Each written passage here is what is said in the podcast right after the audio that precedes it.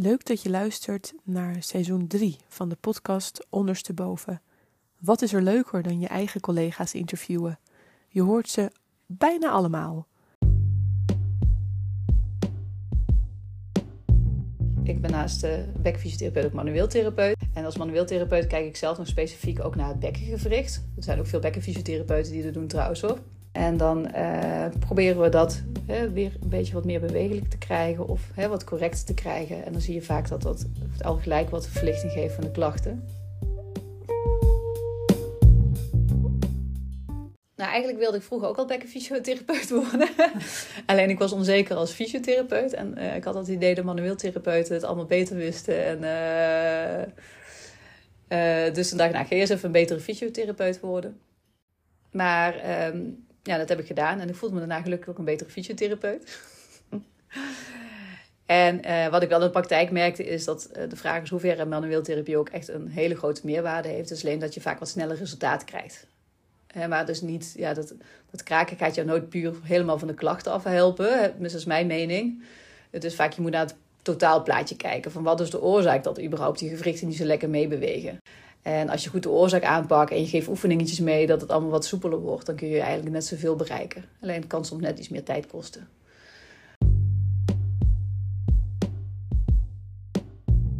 En ook als dat bekkengewricht een heel klein bij al is, één of twee millimeters, heeft dat ook alweer consequentie voor je onderrug. Dus ook onderrugklachten kunnen eventueel komen als dat bekken een heel klein beetje gekanteld is. Ja, dus dat is iets wat je met een, bij een zwangere ook altijd een beetje op de achtergrond moet houden. Het bekkengewricht is eigenlijk een beetje een soort woestijnwandlandschap met allemaal riggels en uh, heuveltjes. En, het is niet zo'n kop en kommetje als een normaal gewricht. Maar door alle banden wordt het eigenlijk heel stabiel gehouden. Dus er moeten echt goed, goede krachten komen. Of de banden moeten lakser worden. Wil er überhaupt iets van, van meer zoveel beweging ontstaan dat het eventueel een klein beetje verplaatsen is. Bij uh, normale mensen zit er ook wel een klein beetje bewegelijkheid in. Dat zorgt voor extra demping hè, in die bekkengewrichten. Maar het wordt zo stabiel gehouden dat dat niet kan verplaatsen. Dat blijkt uit de literatuur wel. Je ziet vaak als mensen zeggen van nou mijn bekkengewricht is verplaatst, die niet gevallen zijn of zwanger zijn, is het toch vaak dat eigenlijk die klachten toch meer uitstraling vanuit de lage rug is.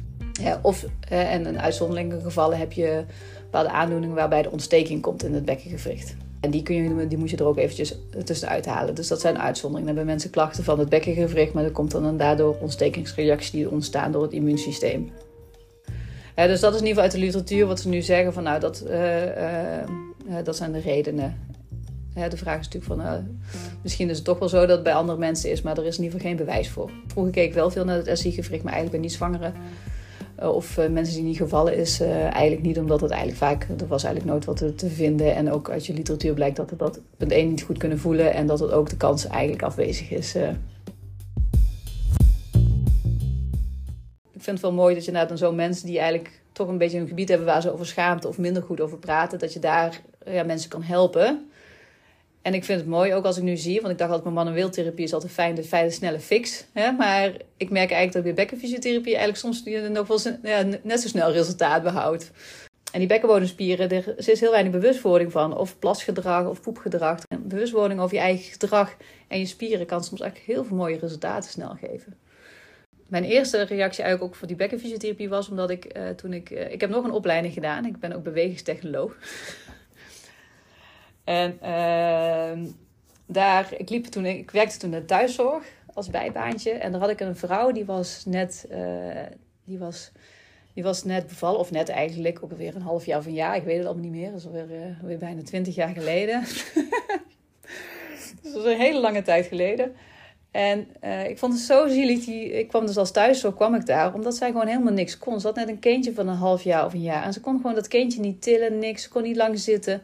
Ze was eigenlijk helemaal invalide na die bevalling en die had dus hele zware bekinstabiliteit.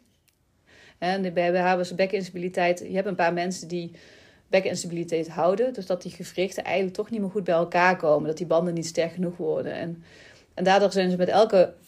Maar als ze lopen, wordt het bekken, stabiliseert zich dus gewoon niet goed. En uh, dat heeft me zo weer aangegrepen dat ik als afstudeerproject voor bewegingstechnologie heb ik uh, de, uh, een bekkenband ontworpen. Die bestaan al.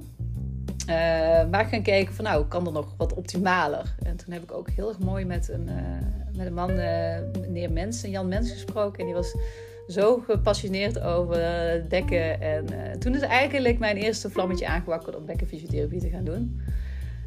En vervolgens heb ik fysiotherapie gedaan, manueeltherapie. En uh, ja, dus, uh, dus dat is wel een mooi verhaal. En dat was ook weer, hè, weer mensen die echt zo belemmerd zijn in hun dingen. En, Ja, en ik hoopte dat zo'n vrouw dan te kunnen gaan helpen uiteindelijk. Hè? Ik ben haar natuurlijk uit het oog verloren.